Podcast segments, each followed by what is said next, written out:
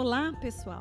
Este é o Voa Menina, podcast que conversamos de maneira leve e direta sobre a psique feminina a partir da cura da menina interior e o feminino selvagem. Prontas para voar?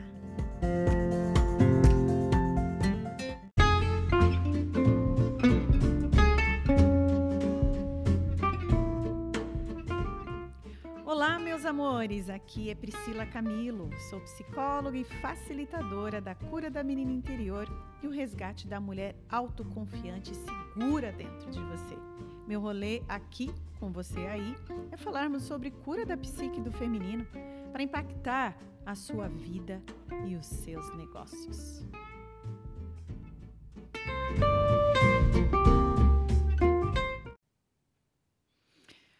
O jeito errado de curar a sua menina interior. Este é o episódio de hoje aqui na gravação desse podcast. É, existem muitas confusões quando a gente trabalha o tema da cura. Ah, o assunto de cura ele suscita dúvidas porque a gente ainda tem uma visão um pouco médica, né, do que seria uma cura da, da psique, a cura da alma, a cura das emoções.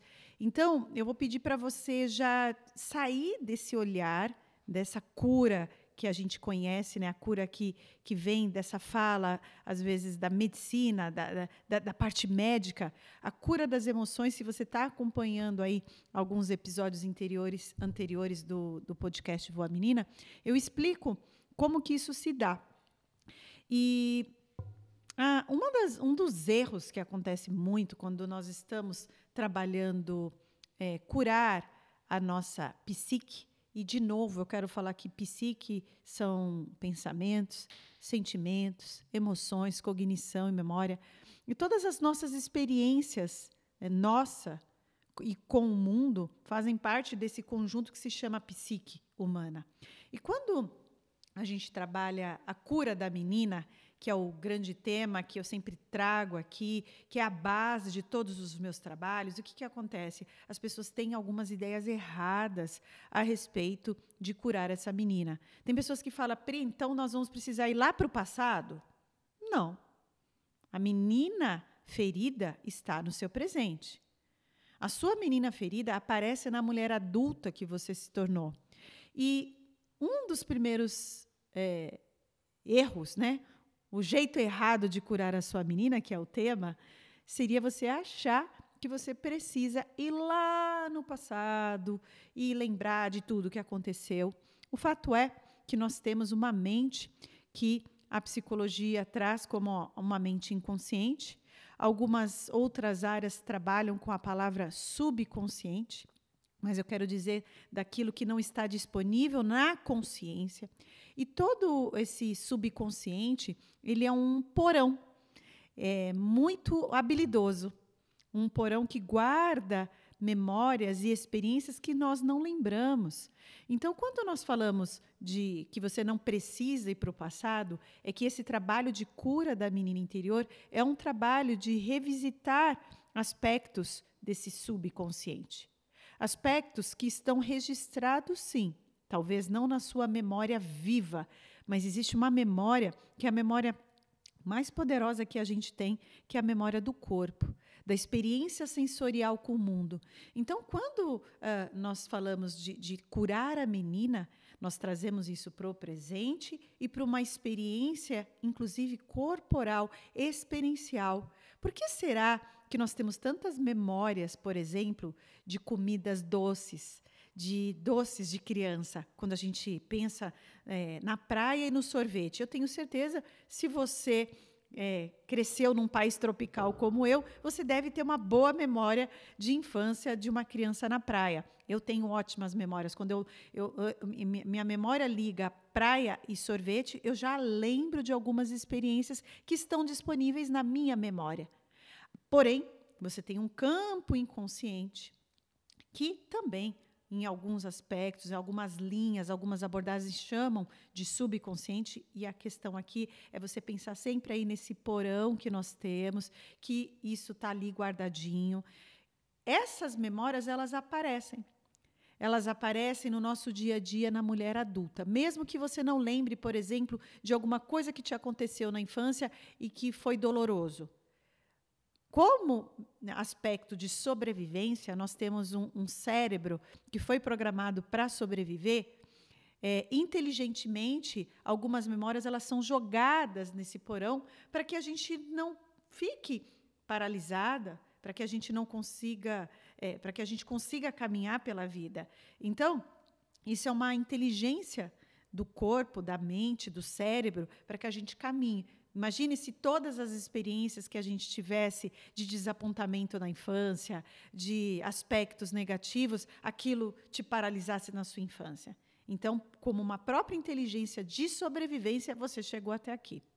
Um outro jeito errado de curar nossa menina interior é acreditar que basta saber que você tem uma menina ferida, e eu sempre falo que todos nós, todas nós, temos um aspecto que precisa de cura. A nossa jornada existencial, ela, ela vem com, esse, com, esse, com essa tarefa. Essa tarefa de nós nos tornarmos autocuradoras de nós mesmas. E esse tema de autocura é um tema que eu trabalho bastante. Eu sou uma psicoterapeuta, eu tenho uma, uma escuta de consultório. Hoje não mais atendo individualmente, mas eu durante muitos anos atendi. É, liderei grupos terapêuticos. Eu tenho uma escuta que me permite dizer a você que não basta saber que você precisa olhar para isso. Você precisa ter um processo de abertura para passar por esse processo. E quando você sabe que você tem uma parte das suas emoções, das suas experiências de infância, todos nós, todas nós, se você é homem, se você é mulher, temos uma experiência traumática. E eu quero falar um pouquinho mais num outro episódio sobre isso. É, quando você tem consciência dessa parte ferida, isso já te dá aí uma responsabilidade de olhar para ela. No entanto, tem pessoas que falam: ah, eu já sei que eu tenho uma parte minha aqui que eu tenho que curar e eu preciso olhar para isso. Quando você vai olhar para isso? Verdadeiramente. O que está faltando para você olhar para isso? Eu digo, gente, que não é um processo assim super gostosinho, sabe? Que vai ser mega prazeroso. Não, às vezes não vai ser, não. Mas eu sempre digo que você não olhar para aquilo que te traz dor só estende o teu sofrimento. Então, quanto mais rápido, quanto mais aberta, quanto mais consciente, né? Eu falo muito da palavra awareness. Awareness em inglês é estar consciente. E eu falo muito dessa palavra porque a Gestalt, que é a abordagem que eu trabalho, a gente trabalha o tempo todo quando eu trabalhava, por exemplo, no consultório, o estado de awareness, de estado de ampliação da consciência do cliente, para que ele tomasse consciência é, dos próprios processos deles. E hoje eu trago isso nos meus cursos, nas minhas mentorias, aonde eu trabalho dentro da minha visão terapêutica, esse processo sempre vai estar presente. O próximo aspecto seria acreditar que você é seu pensamento. Um dos trabalhos que nós realizamos a partir desse, desse processo de autocura é nós dissociarmos um pouco esse processo de acreditar que você é exatamente o que você pensa. O pensamento é um processo tão complexo que envolve principalmente experiências infantis, experiências da sua juventude que é, aglomeram é, entre si e que criam alguns padrões de pensamentos. Alguns pensamentos são funcionais, porém, durante um dia inteiro, grande parte dos seus pensamentos eles são disfuncionais. E o que, que são pensamentos disfuncionais, Pri? Pensamentos que não estão com uma função é, de mostrar a expressão do seu eu.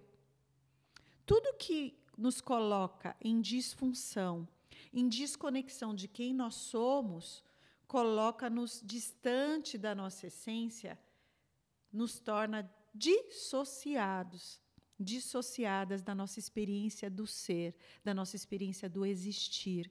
E eu trabalho esse tema de autocura porque eu acredito que um dos pilares é a menina. Mas depois que a gente cura a menina, tem muitas outras outros pilares que a gente precisa alcançar para que esse trabalho seja um trabalho sustentável, esse trabalho seja um trabalho que aconteça provavelmente durante toda a sua jornada de vida, toda a sua jornada de existência. E, o, e a grandeza e a beleza desse trabalho de, de autocura, de você trabalhar a partir da cura da menina, é que muitas das coisas que você vai aprender, você vai poder aplicar em si mesmo, no seu cotidiano. Eu sempre digo que nós, psicoterapeutas, terapeutas, que temos um compromisso com a cura, nós precisamos ajudar as pessoas a se apropriarem do seu poder de autocurar-se. Nós não podemos deixar as pessoas totalmente dependentes do nosso fazer, do nosso trabalhar. E isso não impede que você procure uma psicoterapia individual, aliás, não substitui nenhum dos meus trabalhos que eu faço hoje, principalmente nas minhas redes sociais, substitui uma psicoterapia individual. Porém, nós temos sim um grande poder de autocura. E esse poder, entenda, é um poder organísmico. O seu organismo ele está o tempo todo fazendo esse movimento de autocura. E eu vou explicar um pouquinho mais desse processo para você. Quantos minutos foram? O jeito errado de curar a sua menina interior através dos pensamentos é algo que acontece muito. Vou explicar o que, que seria. Existe, não é que existe um jeito certo para você lidar com seus pensamentos, mas existe um jeito que é um caminho de você entender que você não é os seus pensamentos. Os seus pensamentos faz parte de um repertório do seu existir. Você acumula uma experiência com o ambiente, com o mundo, e esses pensamentos vão sendo formados desde a sua infância, desde as falas que você escutava dos teus pais, até a sua experiência de juventude, a vida adulta, tudo isso vai construindo formas de pensar. E o jeito é, errado de nós olharmos é, essa questão da cura da menina a partir dos pensamentos é a gente acreditar que somos esse padrão é, de pensar, que somos o padrão daquele pensamento estruturado e rígido que temos, às vezes, a respeito de nós mesmos. Um, um exemplo de, de padrão rígido, que é muito comum, é, as pessoas ouviram alguns, é, alguns valores, algumas crenças dos pais, ouviram dos seus educadores, dos seus líderes, é, formas de pensar que faziam parte daquele ambiente, daquela cultura. E nós incorporamos isso à nossa experiência, e isso torna pensamento. E eu sempre digo que quando nós conseguimos trabalhar a qualidade do nosso pensamento, o ganho na, no nosso processo de autocurar-se, ele é enorme. Porque nós podemos acordar um certo dia com um pensamento de que, de repente, é, esse dia está com uma cara de que não vai ser bom. Você escutou uma notícia ruim, foi tomar café, a xícara de leite derrubou na, na, na calça, foi é, pegar a chave do carro, machucou o dedo na porta. Um monte de acontecimento vai te levando para um pensamento onde você pode ser levado a falar: esse dia começou mal. Tá vendo? Isso tem a ver comigo. Eu é que deixei de fazer tudo que eu tinha que ter feito ontem. Eu já comecei o dia totalmente atrapalhada. Isso tem a ver comigo. Aí começa aquela autocrítica, aquele pensamento de, de autodestrutividade. Eu tenho mesmo o que eu mereço, eu tenho a vida que realmente eu mereço, essa vidinha. E por aí vai. Quantas coisas pode passar num dia, não é mesmo? Quando a gente consegue fazer essa separação de que nós não somos o nosso pensamento, de que a vida é sim é feita de atravessamentos, de chaves perdidas, dedinhos na porta, leite caído, uma série de coisas pode acontecer e que você não é aquilo que às vezes você pensa que é. Então, a gente precisa silenciar uma, um aspecto da nossa mente que eu nomeio tagarela interior. Você tem uma tagarela interior. Porque eu tenho. Não é possível que só eu tenha. Você também tem. Esse tagarela interior, essa tagarela interior, são esses pensamentos não silenciados. São os nossos sussurros, os nossos barulhos mentais que nós nos tornamos muito passivas. Às vezes aceitamos esses processos como sendo verdadeiros. E um dos trabalhos que envolve curar-se a si mesmo, é, nós entendemos que nem sempre um fato é uma realidade. Saber diferenciar esse processo é um processo é, altamente eficaz. É, um outro jeito que eu costumo dizer que é um jeito errado de achar que você está curando a sua menina interior é acreditar que você pode continuar nos relacionamentos tóxicos, nos relacionamentos que não colaboram com a sua experiência desse eu mais integrado. É interessante é, quando as pessoas entram em processos de autocura ou de curar-se a si com a ajuda de alguém, naturalmente você vai repensar a qualidade dos seus relacionamentos sejam conjugais, seja é, amizade, a relação com seus pais, a relação com o mundo, a relação com a instituição que você trabalha, tudo isso são relacionamentos. Se você está num processo de autocura, de curar a sua menina, de apropriar-se de si, do seu eu mais autêntico, todas as experiências que te destitui, que tira você desse eu, onde você pode ser quem você é, sem julgamento, sem crítica, onde você pode expressar-se a si mesmo, é um lugar de muito perigo quando você está em algum relacionamento que tira esse eu mais essencial.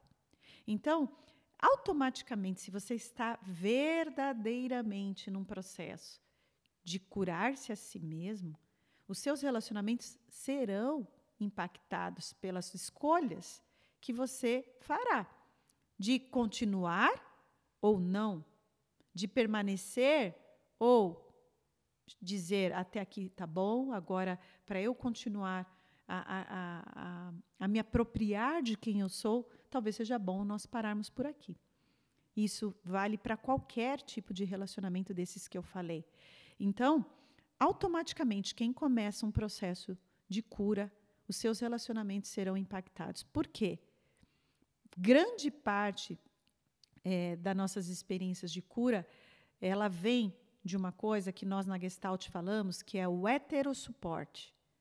O heterossuporte é tudo aquilo que a criança precisou para se desenvolver. O heterossuporte é aquele suporte que está fora, onde a gente precisa dos pais, da educação, a gente precisa da sociedade, das estruturas para nos constituir. E uma das funções de, de, de curar-se a si próprio é você sair da função de heterossuporte para as funções de autossuporte. Quando eu consigo me apropriar e consigo é, internalizar esse suporte a mim mesmo. Então, esse é um grande ganho quando a gente trabalha as nossas funções de cura. Um outro sinal de que talvez você esteja errando no seu processo de cura é continuar com comportamentos autodestrutivos. Pri, o que, que são comportamentos autodestrutivos? Qualquer comportamento que não te leve para uma construção de um eu mais saudável. E isso envolve a maneira como você lida com as suas finanças, isso envolve a maneira como você lida com o teu corpo, com a tua mente, com as tuas relações, com a tua espiritualidade, com tudo isso. E se eu posso descobrir quais são esses sinais de que eu estou fazendo a coisa do jeito errado? É muito simples. Você não está se curando se ainda você se permite também, por exemplo, ser uma pessoa extremamente endividada. Uma pessoa que sai de um processo de compulsão, uma pessoa que está sempre num processo de compulsão, de adicção, num processo onde nada te sacia, isso te leva, às vezes, para o mundo das compras, para o mundo da, da, da compulsão alimentar, tudo que te leva para um campo onde fica tudo too much. Eu gosto de falar a palavra too much, além da sororidade, da sonoridade, né? É sonoro, too much, é tudo que é demais, tudo que exacerba. E, e eu acredito que toda cura tem resultados. E os resultados, eles são visíveis nos nossos relacionamentos, na maneira como nós nos relacionamos conosco, com os outros, na maneira como a gente lida com o nosso dinheiro. Então, eu acredito numa cura sempre, sempre, integral. A cura total. Eu uso muito o termo mulher total. Vocês que acompanham meus posts no Instagram, se você não segue ainda, não me segue, segue lá. Mulher total é um tema que eu trabalho bastante aqui, aonde eu estiver falando, porque aonde houver cura, há essa expressão da cura na vida como um todo, na sua produtividade, nos seus relacionamentos, na forma como você lida com seu dinheiro, na forma como os seus negócios são feitos, como a sua profissão se dá. Então, existe o jeito errado da gente se curar e existe o jeito certo. E eu deixei aqui para você nesse episódio aqui desse podcast, esse jeito errado para que você encontre o jeito certo. Deixa aqui é, nos comentários o que, que você achou desse episódio. Me siga lá no Instagram, se você não me segue ainda, no arroba psicopricamilo. E se você está escutando esse episódio pelo YouTube, não deixe de curtir esse canal e se inscrever.